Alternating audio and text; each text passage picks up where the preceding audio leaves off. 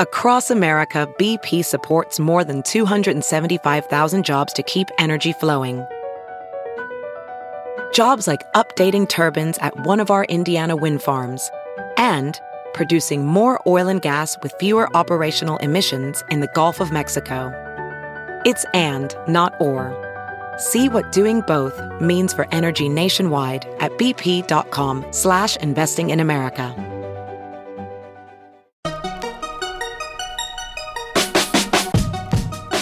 Welcome to another weekend bonus episode of the Techmeme Ride Home. I'm Brian McCullough. So I knew that Uber was going to go public this week, and it occurred to me that since this podcast has started, my default position has been Uber.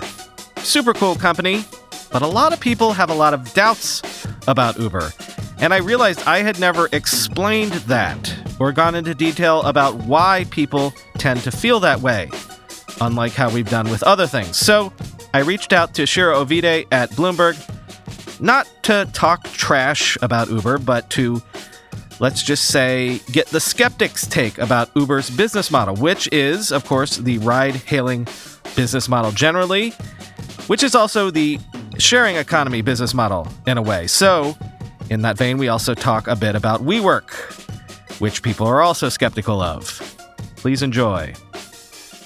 Essentially, if if it's at all possible to summarize this, what would the skeptics' take on Uber's business model be? Because it's not just that they're losing money.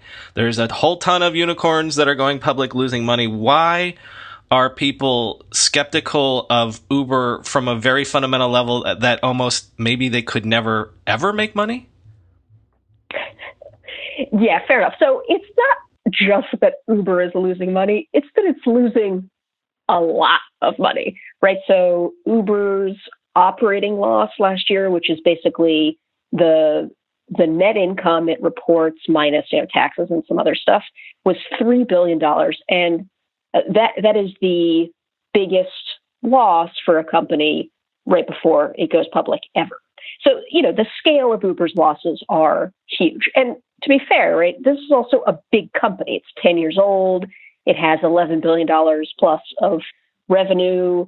It is big, but it is in this unusual position where, again, it's 10 years old, it's very big, it still loses money. And if you look just kind of at the economics of the business that it outlines to investors, I mean, you could certainly make an argument that this is going to be a great business at some point, but you could certainly make the argument that a um, demand for Uber's product doesn't exist unless it subsidizes the heck out of it. Either um, pays drivers lots of money to to drive and to be at certain places at certain times, and subsidizes in terms of um, cutting fares for riders or giving them kind of incentives or marketing to them. So there's the demand side that may not be sustainable, and then on the economic side you, you know, we don't have a good look at a country by country basis where it might be different. But if you look at Lyft, which operates mostly in the United States, that's a company again where on a per ride basis, they're not profitable and they operate in a country where you would think, you know, the product is um, furthest along in adoption or arguably furthest along in adoption and where you'd think the economics would be good and sustainable. Well, I want to come back uh, to the the demand side of it uh, because you've yep. written interesting stuff about that recently. But let let's start with the with the other side first, where are we're not just talking about okay, Uber took a flyer on um, self driving cars and has spent billions on on this really capital intensive research and development, and they spent all this money trying to get into every market in the world, although they dialed that back what we're saying fundamentally is that maybe the actual unit economics of hailing a car and paying a driver enough to have enough drivers that like maybe the you, you the unit economics of that at least right now and for the foreseeable future do not add up. That's right. It's hard to prove. Again, you could make an argument either way, but based on the financials that Uber and Lyft gave us, it's uh, right now those companies just on the very basic business of we put a person in a car and that car goes from A to B and that person pays us a fare. Um, that business is not making money for Uber and Lyft overall because they're because they're markets. they've been heavily subsidizing this whole time to, to grab share and to compete with the Correct. incumbent like like cab stuff um, and so it, like is it just that are, are, we saying that today it's not today it's not even profitable but especially if you take if if you're not able to take away those subsidies it it can't be possible profitable? We don't know for sure right? There is Hmm. no there is no we can't have a different version of history right. where those r- drivers and riders are not subsidi- subsidized and we have kind of a clean look at what the market looks like. But based on the information we have no they're not profitable. And and i think uh, you know if you talk to people inside these companies they will say that you know just uh, the, the sort of basic economics of a ride if you exclude things like subsidies in certain markets that is profitable. In places like um, New York, for example, which is a, a big market for Uber and Lyft, or Los Angeles, but the companies don't break it down that way, so we can't see that, and we also don't Ah. know how much of the world or how much of the country looks like New York or Los Angeles or San Francisco. Right, I gotcha. Um, so, but then the I guess the question would be they're to have to get rid of those subsidies soon. So, is this another way to look at it like um, we could be facing cash crunches at some point in the future, like in the next couple of years? If if they're going to be forced to uh, get rid of those subsidies, then you could have like that sort of negative flywheel effect where then that would, you know, depress demand and then it would make it harder to be profitable. Like, are we looking at like really tough numbers like that as well?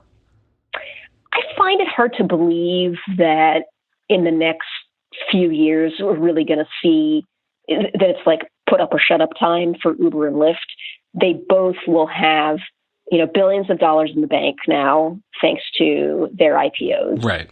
Um, I would think that if they needed to, they could get more money even as public companies. You know, they can sell more stock, they can borrow money. It's been relatively easy for for companies to do that in the last, you know, certainly five years um, when when the U.S. economy has been very good and it's been easy for companies to borrow money at, at low rates.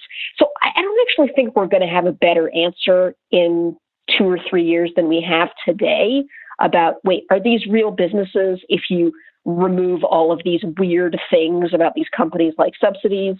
I feel like it's going to take a lot longer to figure out. And, and again, th- that could change, right? If we get a recession, if these companies can't borrow money anymore, if they're forced to kind of retrench, cut back on subsidies, cut back on certain markets where they operate, then it really could be crunch time for Uber and Lyft. But eh, eh, I, I, at least the conditions we have today, I don't think they'll face that kind of dilemma, cash dilemma. They'd have some. They'd have enough runway. Yeah. Um, they have enough runway. the some of the most bearish people that I see talking about the ride hailing companies, and especially Uber, and maybe this is a, a Travis Kalanick legacy.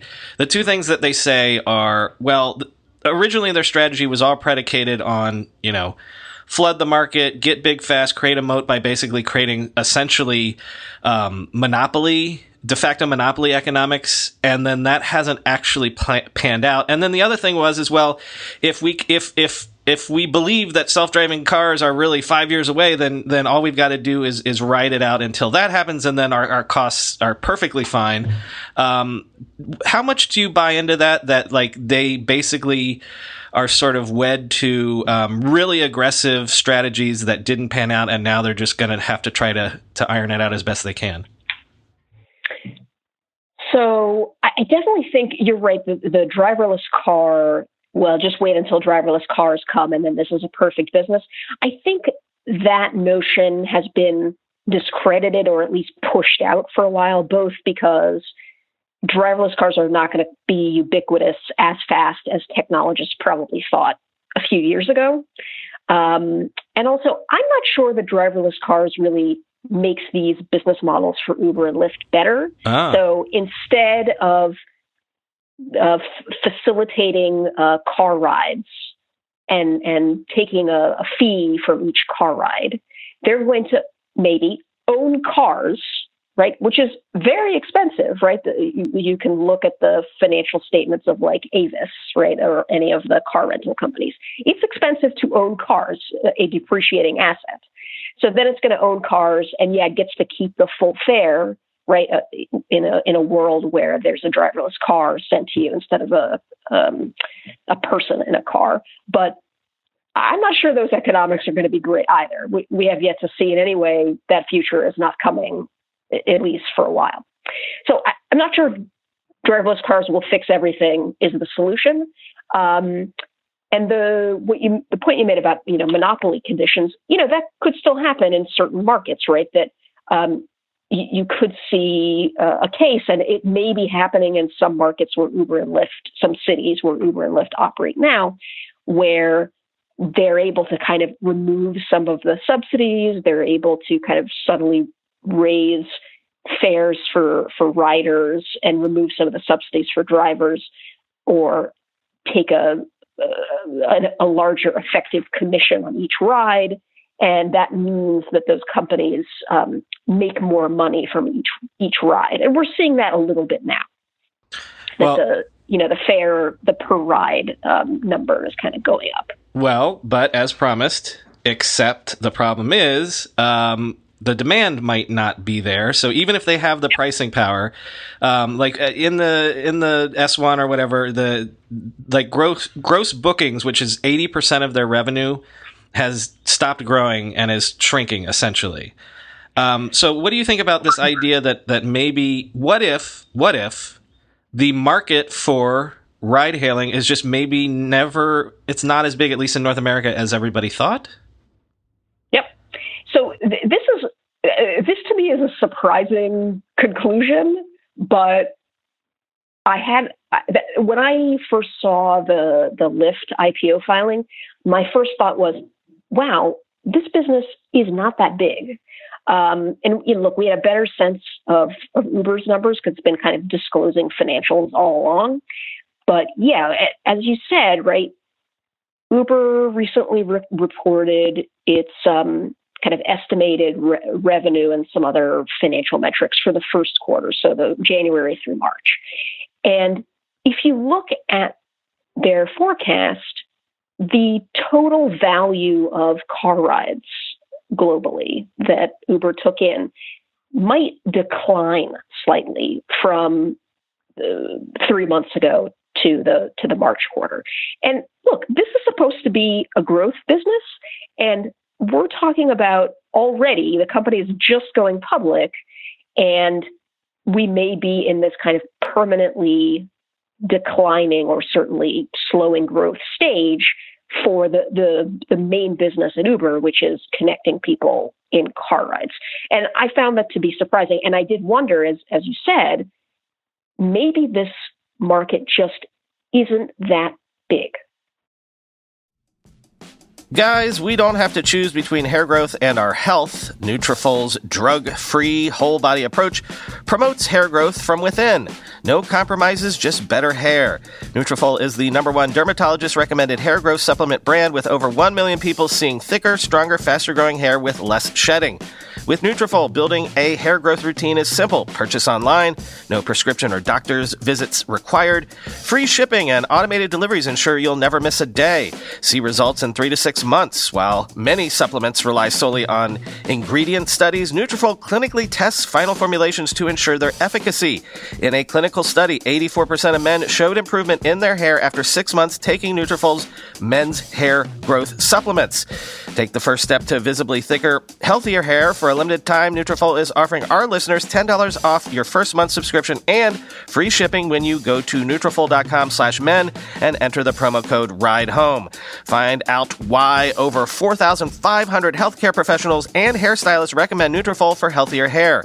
Nutrafol.com slash men, spelled N-U-T-R-A-F-O-L dot com slash men, and enter promo code RIDE HOME. Real talk 52% of men over 40 experience some form of ED between the ages of 40 and 70. But it's always been a taboo topic. Thankfully, HIMS is changing that by providing affordable access to ED treatment all online. Hims provides access to clinically proven generic alternatives to Viagra and Cialis, up to 95% cheaper with options as low as $2 per dose. The process is simple and 100% online, no uncomfortable doctor's visits. Answer a series of questions on their site, and a medical provider will determine the right treatment option. If prescribed, your medication ships directly to you for free and in discreet packaging. No insurance needed. Pay one low price for your treatments, online visits, ongoing shipments, and provider messaging. HIMS has hundreds of thousands of trusted subscribers, so if ED is getting you down, it's time to change that. Start your free online visit today at hims.com slash ride. That's H-I-M-S dot com slash ride for your personalized ED treatment options. Hims.com slash ride.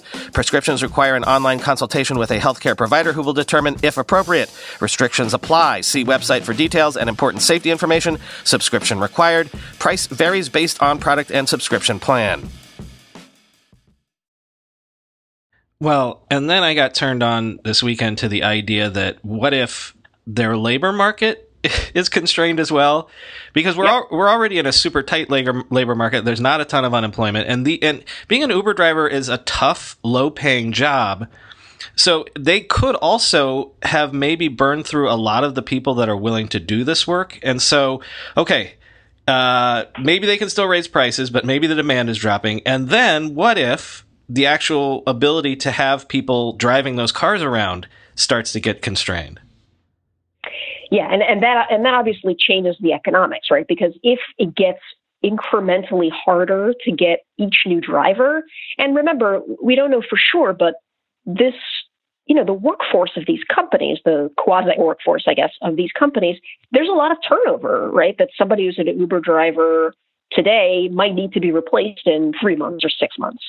And if it gets harder or more expensive, or you have to you know, pay bonuses to sign up new drivers, and that gets harder um, every time or a year or two, then yeah, the economics of the business start to deteriorate. And we've seen already some unhappiness among Uber and Lyft drivers.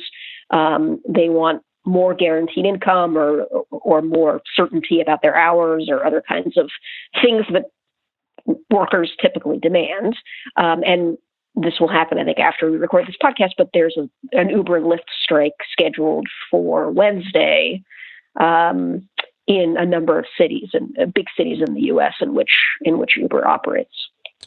Real quick before we leave Uber, um, what do you think of Dara Khosrowshahi and the the job that he's done since he's uh, come in and, and and basically shepherded them towards this IPO. Like that that was basically his remit to like steady the yep. ship and get us out the door to an IPO. I don't think this IPO would happen without Dara, right? So this company, it was such a mess. It had employees complaining about everything, including kind of gender based harassment and other kinds of mistreatment. Drivers were unhappy. There was that whole delete Uber um, kind of boycott after uh, people felt that Uber was taking advantage of you know, some of these um, immigrant protests, immigrant immigrant right, rights protests. It was just sort of a mess. And, and of course, the board was totally divided over replacing Travis Kalanick, who should be the new CEO. If you look at some of the reporting from the New York Times and others, Dara was sort of not anyone's first choice for that job. But in not very long, he has made all of that go away. And, and look, the company still got cultural and financial and regulatory problems, but he just came in and said, "We're resetting the tone. We're we're not the old Uber." Travis Kalanick kind of went away, and you, you really haven't heard from him for a while, and that's probably good for the company. Um, the board factions were repaired or it, certain members of the board were replaced. This is just a very different company and a very different environment for Uber than it was two years ago. And I can't imagine that happening without Dara or certainly without replacing Travis Kalanick. All right, uh, real quick with with not as much detail um, but the the artist, yeah, yeah, Well, no, no, no, and, no. In fact, I, I, I don't want to take up too much of your time, but also because no, no. Here, here's the deal: the artist, formerly known as WeWork, now known as We, yeah. Uh, Techmeme doesn't cover it very much because one of the arguments or, that we have internally is like, what is the tech here? But more, I guess, from a fundamental level, what I wonder is like what is the innovation here? And this is another company that tons of people are skeptical about their basic business model. But aside from maybe making offices smaller so you can just get a, a tiny desk and you don't have to rent you know 900 square feet or something what it, or or just being um, a, a, a landlord that that caters to startups what is the innovation of we's business model that justifies we i think that's been the question about WeWork from the very beginning is is this really a, a tech company that they basically rent out real estate spaces long term and then lease it short term and, and pro- make a profit on the difference between long term and short term rental rates for commercial real estate. So yeah, you could say there is some tech sauce in there, right? They they do make them cool. They do make them sort of techy and reserving conference rooms and things like that. But I think that's been the biggest question for WeWork and a lot of tech startups in the last 10 years is what is tech about this? Well, and then I mean, I guess it's it's it's tech in the sense that they seem to be like, give us all the money, we'll grab everything we can, and again go for like I guess some sort of uh, monopoly, quasi monopoly economics. Um, but again, w- almost like what we were you were talking about earlier with Uber, but more more so in the real estate space, they've only existed in like a real estate market that was either growing in health or or was very healthy. Um, so more more than Uber, even like if the music stops, where's where's we at? Yeah, I I, I, I find it hard to sort of see the yes to, to see the upside for a company like um, like WeWork that you know they now owe they have sort of billions of dollars of uh, kind of lease commitments, and they have raised tons of money, mostly from SoftBank now, and spent tons of money. And yes, gotten a lot of sales. You know, they have a lot of clients, they have a lot of tenants. Um, but I don't know what normal looks like if you remove all the money coming in and real estate prices crash, or we were can't borrow money um, I, I, don't know what happens. Or just like the, just, the, amount of tenants you have. If you have vacancy, a certain percentage of vacancy, yes, you can't. That's make, right. Right. Right. If, if, if, the clients, if the tenants can't pay the bills anymore, um, I, we just don't know what that what that reality looks is, like. Is there any sort of long term um, benefit to having these long-term leases like locking them like are, are they some sort of geniuses that in the you know uh, five uh, millennia of, of real estate they, they're like well if we just lock all these down then then when the bad times come we're going to be sitting pretty because of x? I don't understand well, I, I, look. I'm not a real estate specialist, so right, I right. don't. Maybe there is some argument that they're brilliant about you know the real estate business, but I think it's interesting to see that my colleagues have written that some of the commercial real estate landlords are basically copying what WeWork does, mm. um, because ultimately, right, it may not have the the WeWork special sauce, whatever that is, the coolness, but the we lease this space long term uh, for X price and rent, rent it out for tenants on a, on a shorter term basis at a higher price, that is not a you know new idea in real estate, nor is it some kind of unique business that only WeWork can do. So we're starting to see people replicate that. Well, I'll tell you what, though, the thing that is somewhat unique is that, if, that with the, when their financials came out, it's like it's it's dollar to dollar their revenue grows by 106% year over year and their losses grow by 107% year over year. Like their their losses grow almost dollar to dollar with their revenue growth. So like that's that's a that's an innovative trick right there. It is. And look, I'm sure these companies will say that th- this has been a conscious strategy, right? That th- because money has been freely available to young companies in the last 10 years. They've been able to get big really fast and to expand all over the world and to just operate on on warp speed in a way that their counterparts in 2007 or 1997 really couldn't. And they haven't really had to worry about about turning a profit, and, and it's by design, right? So that has meant that they can build these companies uh, and make them much bigger than uh, any period um, in previous history. And that could be great, right? It could be that we have these, you know, huge transformative companies that in 10 years we'll look back and say, this was a period that created all these enormous, lasting, disruptive um, tech companies. Or we could look back in 10 years and just see carnage from all these, you know, well capitalized companies that went away or shrunk. Well, of course, the, that's how the dot com bubble burst is, is no one had to make profits and uh, no one had to make profits. No one had to make profits until one day everyone woke up and investors were demanding profits. So the problem will be all these unicorns. If if one day investors wake up and the, the first company they demand profits from, that could be like a, a domino thing.